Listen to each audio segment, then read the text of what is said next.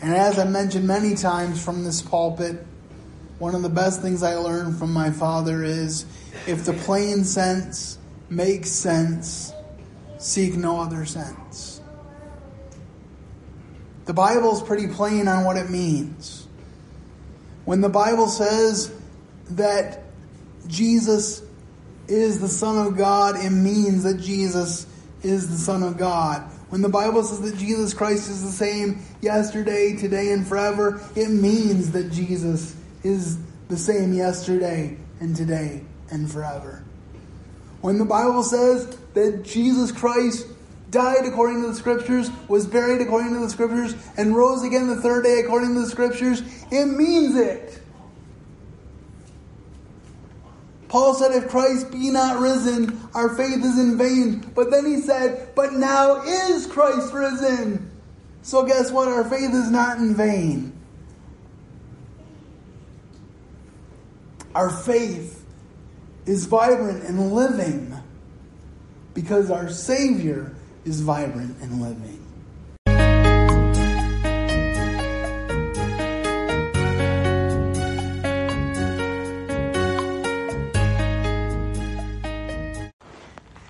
So it's been said that a lot of times when we have a Mother's Day message, it's about encouraging mothers to continue to stay the course and be and to realize how much we are grateful for them.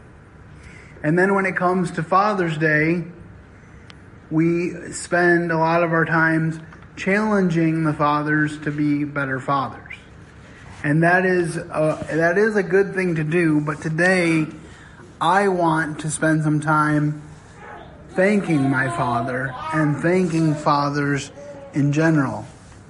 So, as we look at uh, Ephesians chapter six, verses one to four, uh, we find four things to be thankful um, and honor our fathers for, and so we will be looking at those this morning.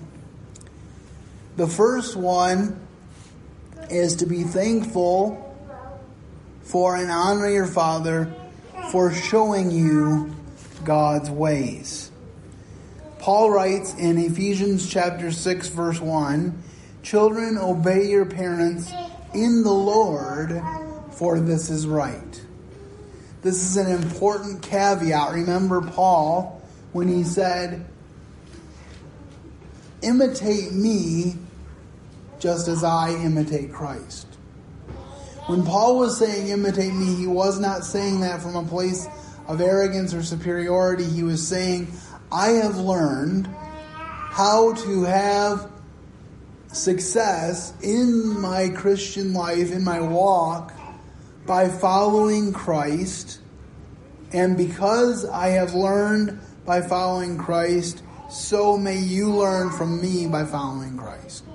So this this phrase in the Lord is so important because if God forbid our fathers ever asked us to do something that was against the word of God, our responsibility would be to not do that thing. As a matter of fact, Jesus says, Unless you hate father, mother, and sister and brother more than me, you cannot be my disciple. So, my primary allegiance, your primary allegiance, is to God. And I would submit to you today that the only way that you can be an effective father is that if that allegiance is in the proper order.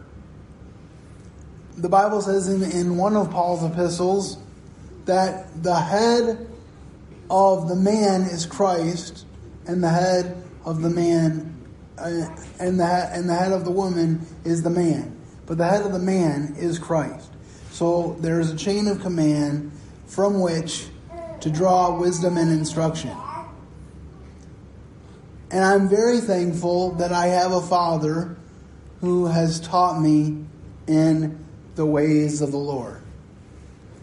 My dad is a very black and white thinker, and so he always approaches issues with right is right and wrong is wrong.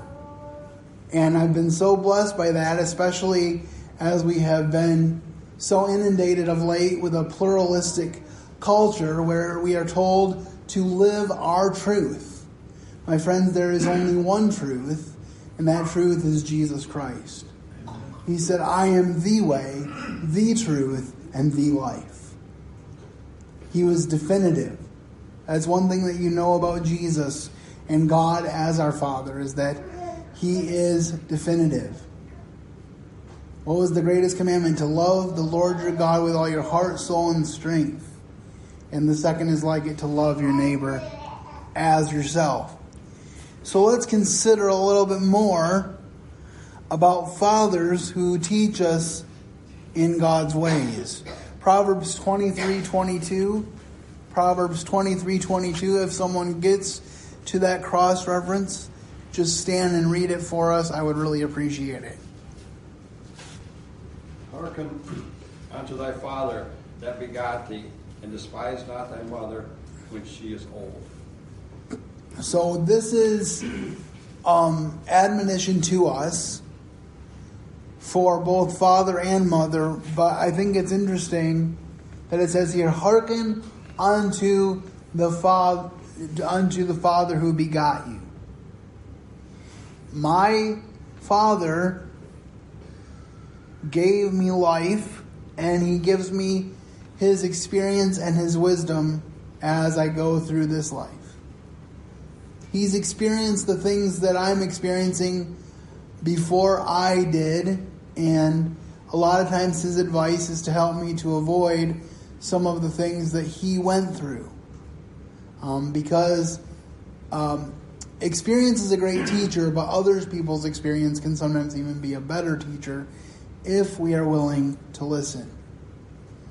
And as a matter of fact, the Proverbs of Solomon are all about teaching the next generation wisdom for where he failed. And Proverbs 31 is written from a uh, from a mother to her son, and so it's all about wisdom. Colossians 3 16 and 17. Colossians 3 16 and 17. Let the word of Christ dwell in you richly in all wisdom, teaching and admonishing one another in psalms and hymns and spiritual songs, singing with grace in your hearts to the Lord. And whatsoever ye do in word or deed, do all in the name of the Lord Jesus, giving thanks to God and the Father by him. So this is a kind of a good barometer for life that we should do everything to God's glory and that we do that by inundating ourselves with the Word of God. Why is this important? Because Jesus said, out of the abundance of the heart, the mouth speaks. So if we put good things in our heart, good things are going to come out. And again, I'm very thankful for a father who taught me to hide the Word of God in my heart, to love the Word of God as a precious treasure. I believe that I'm a preacher today because my father taught me that there is nothing more important than following and teaching the Word of God. For many years, Monterey, a California coast town, was a pelican's paradise. As the fishermen cleaned their fish, they flung the offal to the pelicans. The birds grew fat, lazy, and contented. Eventually, however, the offal was utilized and there were no longer snacks for the pelicans. When the change came, the pelicans made no effort to fish for themselves. They waded around and grew gaunt and thin. Many starved to death. They had forgotten how to fish for themselves. The problem was solved by importing new pelicans from the south, birds accustomed to foraging for themselves. They were placed among their starving cousins, and the newcomers immediately started catching fish. Before long, the hungry pelicans followed suit, and the famine was ended. This is from Bits and Pieces, June 23rd, 1994. So I just thought that was a good illustration of how example can mean an awful lot. Um, I remember uh, there was a common phrase um, growing up do as I say and not as I do. And often it's used to make an excuse well, I can do this, um, but you shouldn't do it. But just do the things that I say. But the reality is that I've learned a lot more by watching what my father does and his reactions to things than simply what he says. And I'm glad that the things that he says are backed up by the way that he lives. Okay, the second point that I have this morning is be thankful for and honor your father because of God's promises. I I actually don't think this gets emphasized enough. But it is true that this is a commandment that comes with a promise. Let's look at Ephesians 6 2 and 3. Honor your father and mother, which is the first commandment, with promise, that it may be well with thee, and that thou mayest live long on the earth. Again, we can see this from a practical standpoint. Um, if our parents tell us to do something, if our father tells us to do something, particularly if they are a godly father, they are probably telling us from wisdom and from experience that the thing we are about to do is a foolish thing. And so, therefore, we should avoid it. When my dad told me when I was younger to not cross the street by myself, because we lived on a cul-de-sac and our street wasn't very busy. This was when I was really tiny. He told me not to cross the street by myself, and I would do it sometimes anyway because I thought it was fun. And then he would discipline me for it. But the reason that he said that was because if I did, I could be hurt. He didn't want me to be hurt. It wasn't that he wanted to keep me from the street because the street was fun, it was that he wanted to keep me alive. And so that's from a practical standpoint. From a spiritual standpoint, though, when God says something, he means it. And if we want to love life and see good days, then we need to honor God with that life. Because the Bible says that he purgeth those who he needs to. And I truly believe that if we want to have a long life and see good days, we need to honor the Lord. Does that mean that everyone who dies young hasn't honored the Lord? No, it doesn't. But what it does mean is that He will honor us if we do what He says. If we live a life that's pleasing to God and we take care of the temple that is our bodies, we can live longer because we are healthier. And um, we can also live more fulfilled lives in the years that we have by following God's commands. Let's look at some evidence for this from the Old Testament. Um, first, Exodus 20, verse 12. Exodus 20, verse 12. Honor thy father and thy mother, that thy days may be long upon the land which the Lord thy God giveth thee. And then Deuteronomy 5:16. Honor thy father and thy mother, as the Lord thy God has commanded thee, that thy days may be prolonged, and that it may go well with thee in the land which the Lord thy God giveth thee.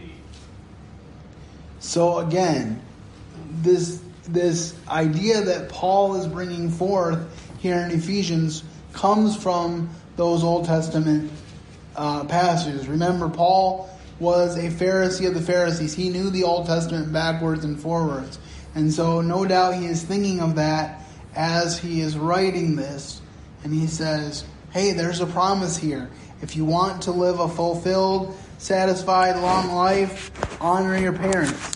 If you want to be foolish, your life may be cut off. Because there are so many people in our popular culture who you hear their you watch their stories in like a biopic or whatever it may be and you realize that they may have had fame they may have had fortune uh, they may have had notoriety but they weren't living for anything other than self and when self wasn't good enough they just, their life ended short young because they didn't have anything to live for we have something far greater than the world to live for because we are bought with a price the blood of the Lord Jesus Christ. Peter said that we are a peculiar people, that we are called to be separate, that we are called to live according to a higher ideal. We are in a place in our culture where we need the church to come back to the blueprint of the Bible and a big part of this blueprint is to honor father and mother and to acknowledge their place within the family. And this doesn't end when you turn 18. It doesn't end when you have a family of your own. It may change, but it doesn't end. This idea that we have a generation gap where we have people that we can't learn from because they're not in our generation or they're the long, the the wrong generation to learn from. I submit to you the case of Rehoboam, who went to the old men, and the old men said, "If you show mercy, these people will follow you wherever you go. They'll do whatever you ask them to do. Just show mercy." And then he went to the young men, and they said, exert more power than your father ever did. You should show more power in your little finger than he ever had. And that led him to destruction and a life of, of living evil before Lord. So we need to learn from the wisdom of our elders. He who walks with wise men will be wise, but a companion of fools will be destroyed.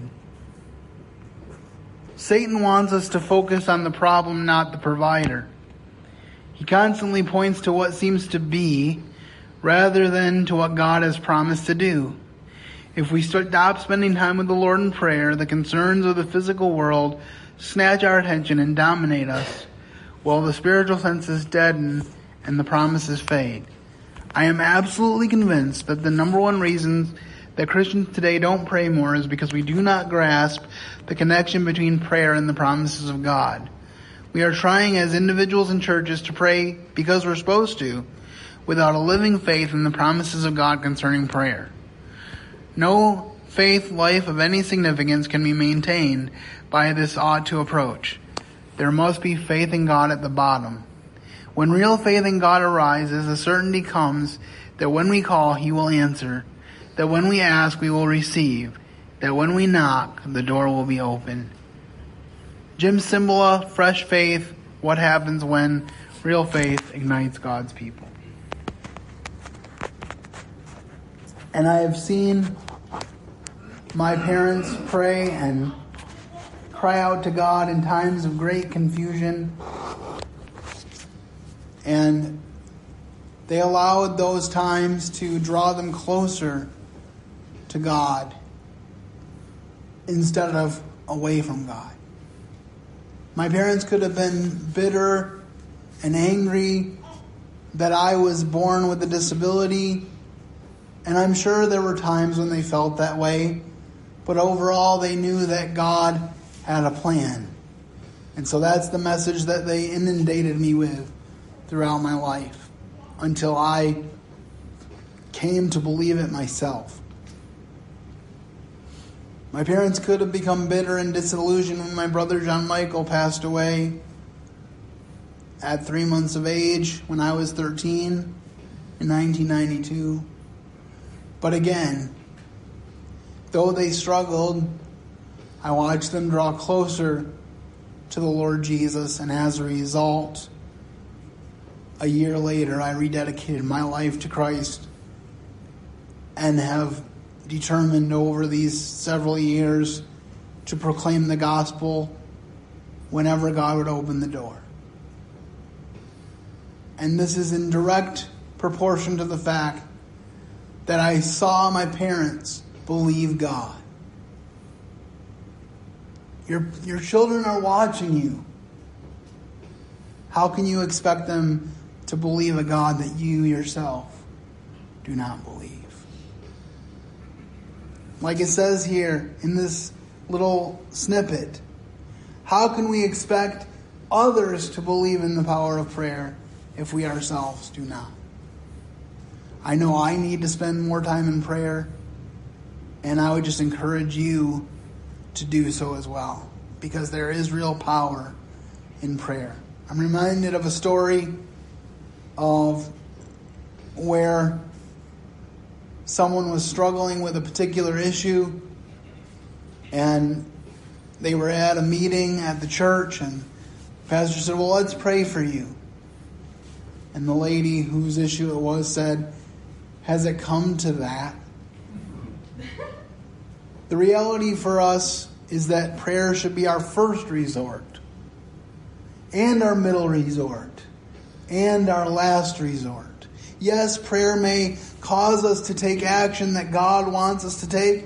Yes, prayer may cause other people to take action to help us that God wants them to do, but prayer is where the power is.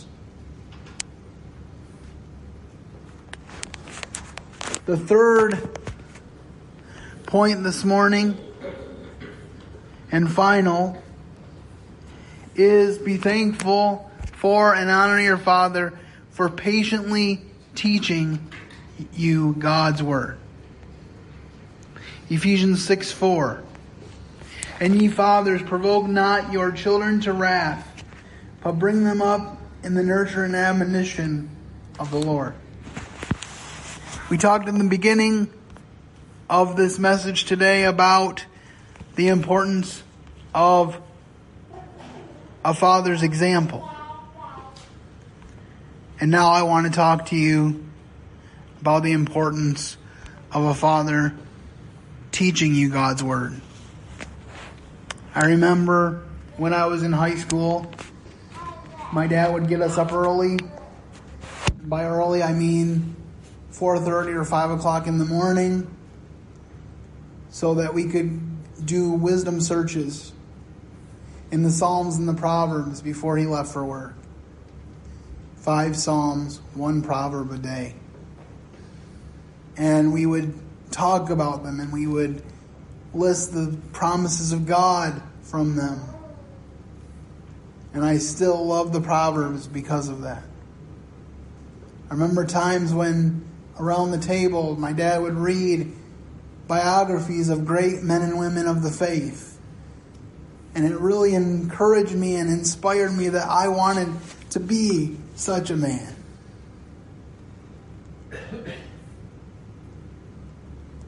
I remember even when we would stay home from church because someone was sick, we would always be watching a sermon and trying to learn the truths of God's Word. And as I mentioned many times from this pulpit, one of the best things I learned from my father is if the plain sense makes sense, seek no other sense. The Bible is pretty plain on what it means. When the Bible says that Jesus is the Son of God, it means that Jesus is the Son of God. When the Bible says that Jesus Christ is the same yesterday, today, and forever, it means that Jesus is the same yesterday and today and forever. When the Bible says that Jesus Christ died according to the scriptures, was buried according to the scriptures, and rose again the third day according to the scriptures, it means it. Paul said, If Christ be not risen, our faith is in vain. But then he said, But now is Christ risen. So guess what? Our faith is not in vain. Our faith is vibrant and living because our Savior is vibrant and living.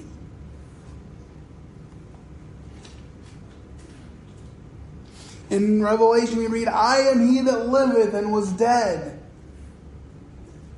and I hold the keys to eternal life. Isn't it wonderful that we don't visit Jesus in a cemetery,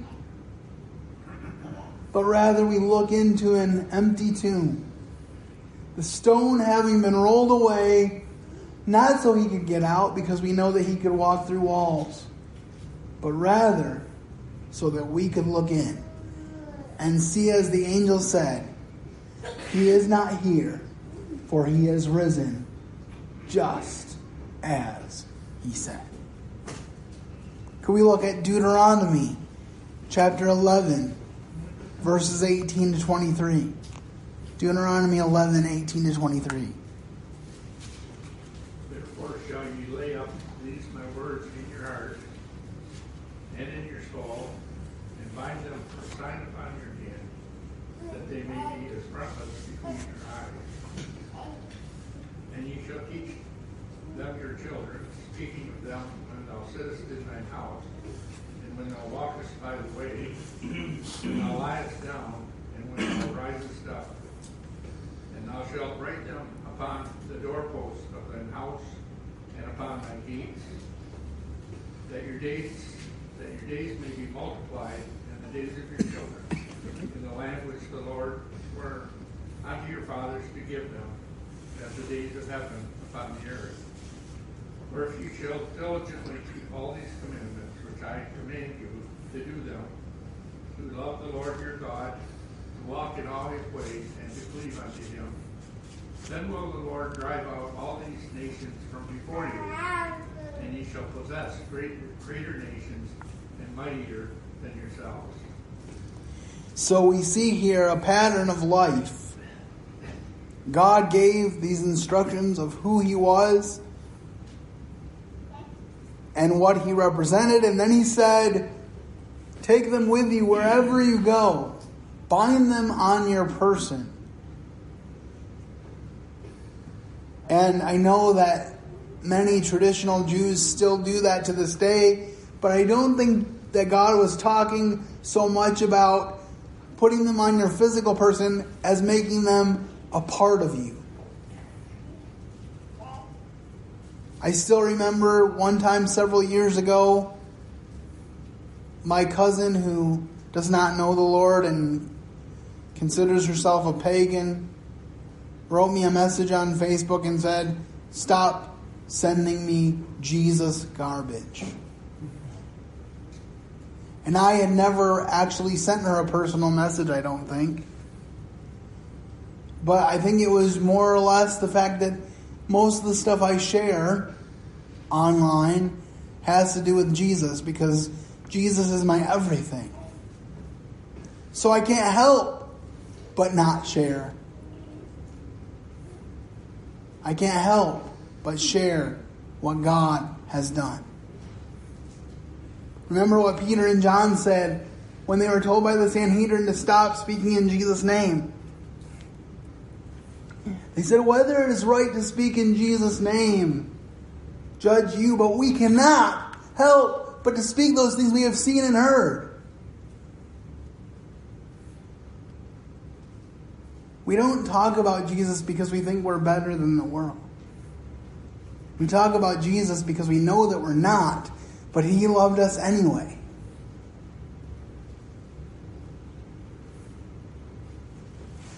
Basically, if you read that passage in Deuteronomy, there is absolutely zero time when you shouldn't be talking to your children about Jesus. Because the very creation of the world testifies to a creator.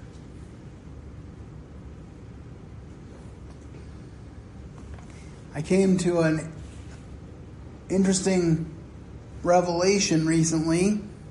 I guess I had always known it in the back of my head. But when I was reading through the wedding in Cana and Jesus turned the water into wine and the steward says, usually you, you save the best wine or you save you use the best wine first and then you save the inferior wine to last. But you brought out the best wine. And I I don't remember if I heard someone directly speak this or I just had this thought that the reason that the wine at the wedding of Cana was so amazing was because the creator of the grape made it. The reason why you are so amazing, the reason why I am so amazing is because we're fearfully and wonderfully made by the creator of the world.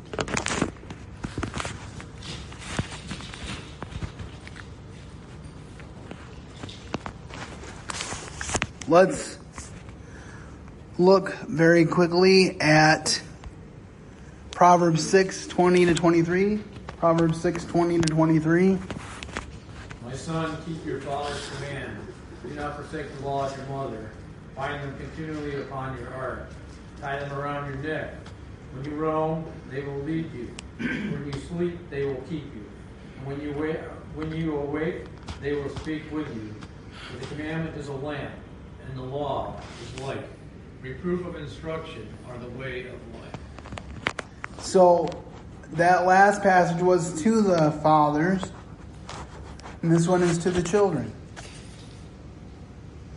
To again bind the truths of Scripture to yourself. Meditate on those truths of Scripture. Make them a part of everyday life. The psalmist says, I have desired your precepts more than my necessary food. And that's the kind of love that we should have for the Word of God. Umberto Eco said, I believe that what we become depends on what our fathers teach us at odd moments when they aren't trying to teach us. We are formed by little scraps of wisdom.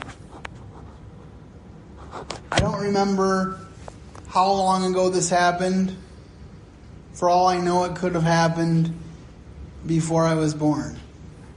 But for as long as I can remember, every month on the seventh of the month, my dad gives my mom a gift because that's the day of their anniversary.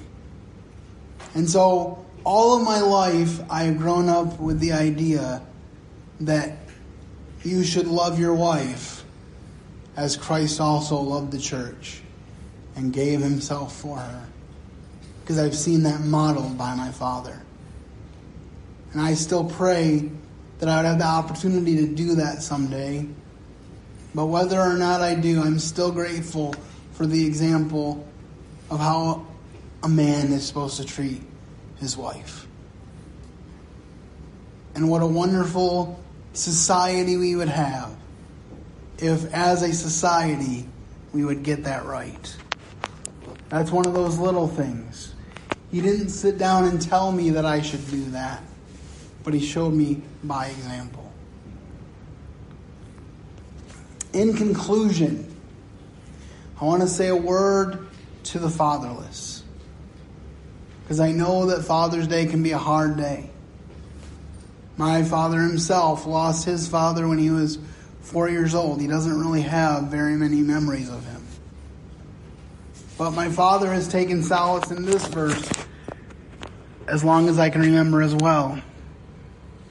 A father of the fatherless and a judge of the widows is God in his holy habitation. God setteth the solitary in families.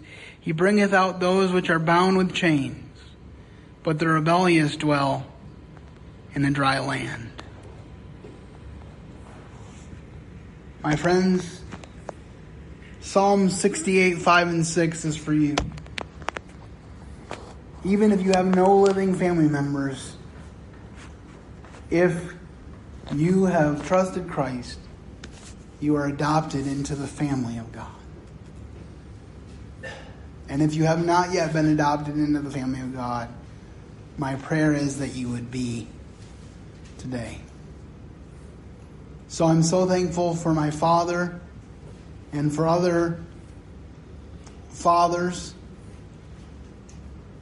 And I just pray that we would stay the course and that we would shine even brighter as this world gets darker. Because the world needs light now more than ever. Let's close in prayer. Dear Heavenly Father, I thank you for your word. I thank you how much you love us. And I thank you that the promises of God are yes and amen. And now I pray for the food of this potluck and for the rest of us as we go our separate ways that you would bless us today, that you make your face shine upon us and give us peace. In Jesus' name, amen.